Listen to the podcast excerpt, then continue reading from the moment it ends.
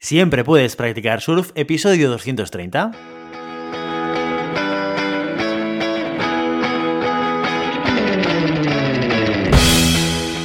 Bienvenido y bienvenida a Siempre puedes practicar surf, el podcast diario sobre recursos humanos.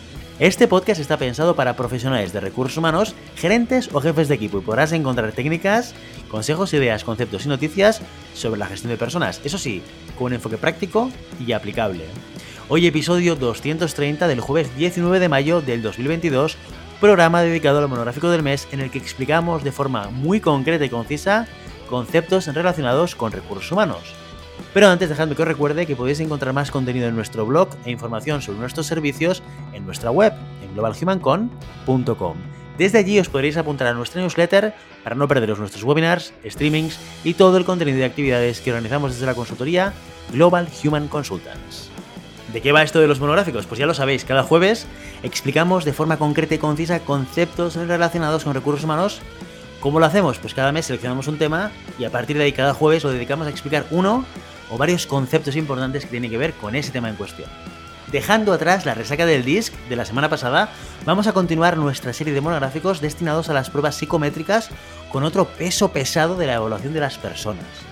Si la semana pasada la dedicamos a evaluar aptitudes, y la anterior a la inteligencia, hoy vamos a hablar de la personalidad. Reconozco que a la hora de plantear este capítulo tenía dos posibilidades entre manos, pero al final me voy a quedar solo con una de momento. La otra la dejo guardada en el desván de las ideas para el futuro. Así que hoy en SPPS, en Siempre Puedes Practicar Surf, vamos a destriparos otra de las herramientas de evaluación más populares, no solo en el sector de los recursos humanos, sino también en educación y psicología general sanitaria. Posiblemente uno de los tests más utilizados del mundo sino el que más. Estoy hablando del cuestionario factorial de la personalidad o test de 16 factores, obra del psicólogo inglés Raymond Cattell y sus hijas Karen y Heather, de las cuales poco se habla y tuvieron una importante contribución. También llamado 16PF, esto igual os suena un poquito más. Este instrumento mide la personalidad a través de criterios factoriales en los que se busca una relación entre diferentes características y modos de comportamiento.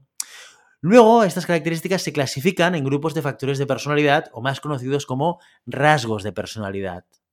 Por ejemplo, supongamos que observamos a dos personas que están en una fiesta llena de gente, ¿de acuerdo? Una de estas personas, vamos a llamarla E, se muestra animada, contenta, charla con todo el mundo y de vez en cuando se pega unos bailoteos. ¿eh? Por el contrario, la otra persona, llamémosla T, solo habla con alguien si se le acerca, primero, está más cerca de las puertas que en medio de la sala, Parece un poco incómoda y tiene cara de querer salir pitando de allí. E muestra unas características de personalidad muy distintas a las que muestra T.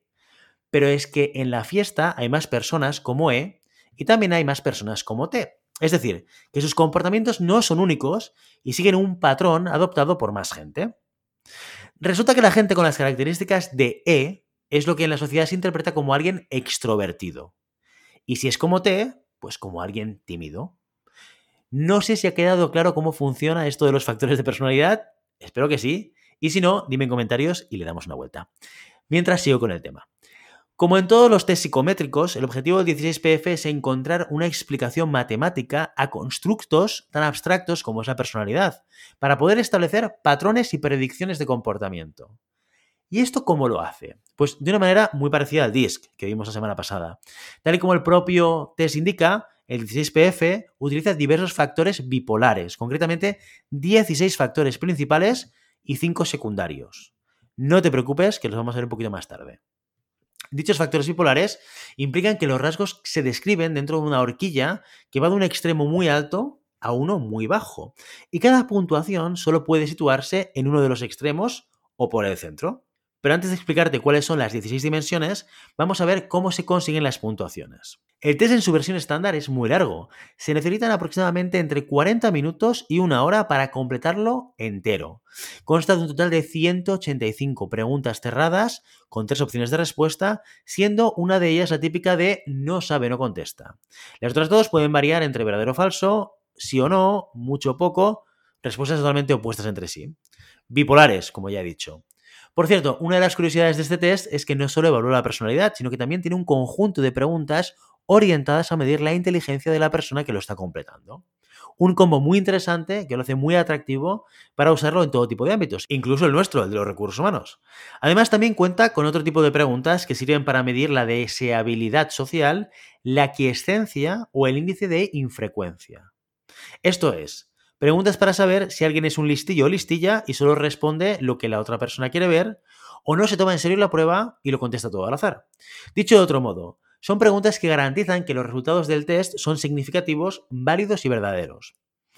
Es muy complicado engañar a un profesional con este test porque sabrá si estás mintiendo o no a la hora de rellenarlo, lo cual lo hace una de las herramientas de psicología más objetivas, válidas y fiables que existen en el mercado.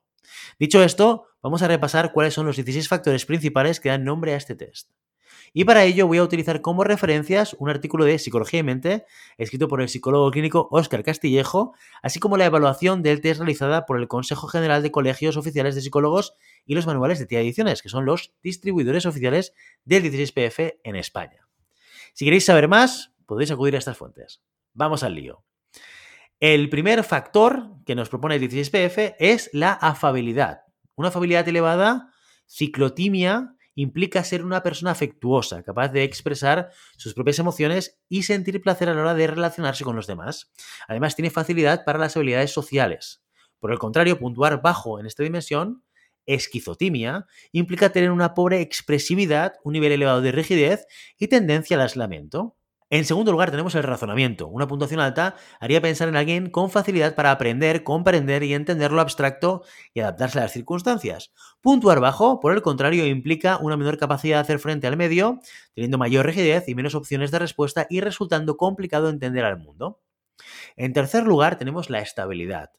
Trata de la fortaleza del ego versus su debilidad. Se considera que una persona que puntúe alto tiene tendencia a ser capaz de mantener la compostura y tener una emocionalidad estable. Una puntuación baja reflejaría neuroticismo, esto es, cambios constantes de humor y poco control emocional. En cuarto lugar tenemos la dominancia. Esta dimensión hace referencia a la capacidad de ser independiente. Punto alto significa que el patrón de comportamiento es competitivo, independiente e incluso autoritario, mientras que las bajas puntuaciones indican sumisión y conformismo. En quinto lugar tenemos la animación.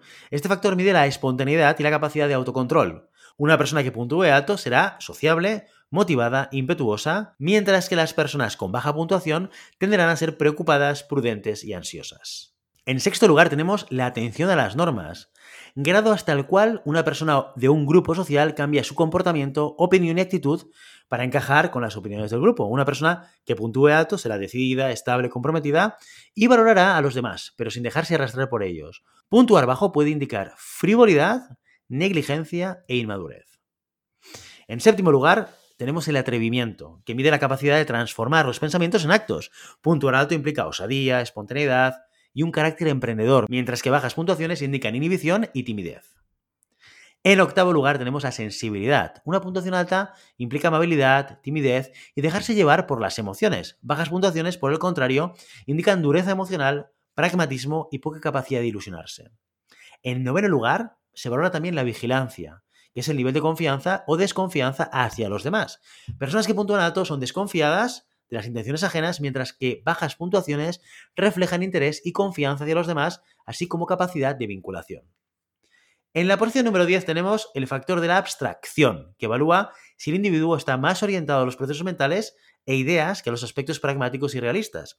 Tener una puntuación elevada implica ser excéntrico y poco convencional.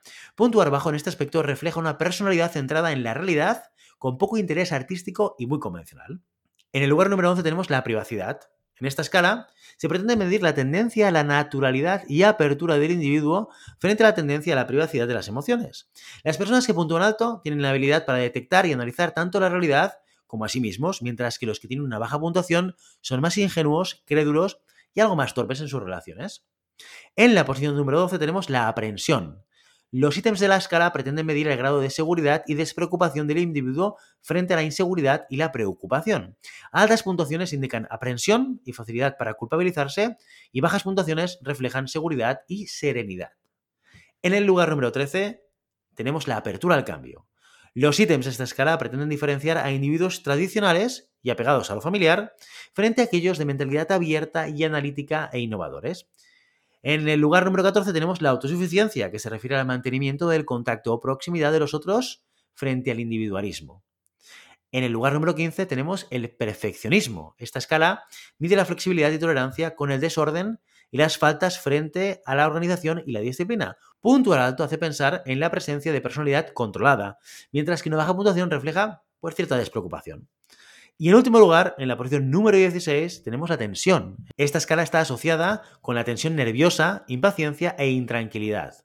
Individuos nerviosos e irritables puntuarían alto mientras que personas más tranquilas tendrían una menor puntuación. Después de estos 16 factores principales, el test también aporta información acerca de los 5 factores secundarios que no son más que un resumen de lo anteriormente citado.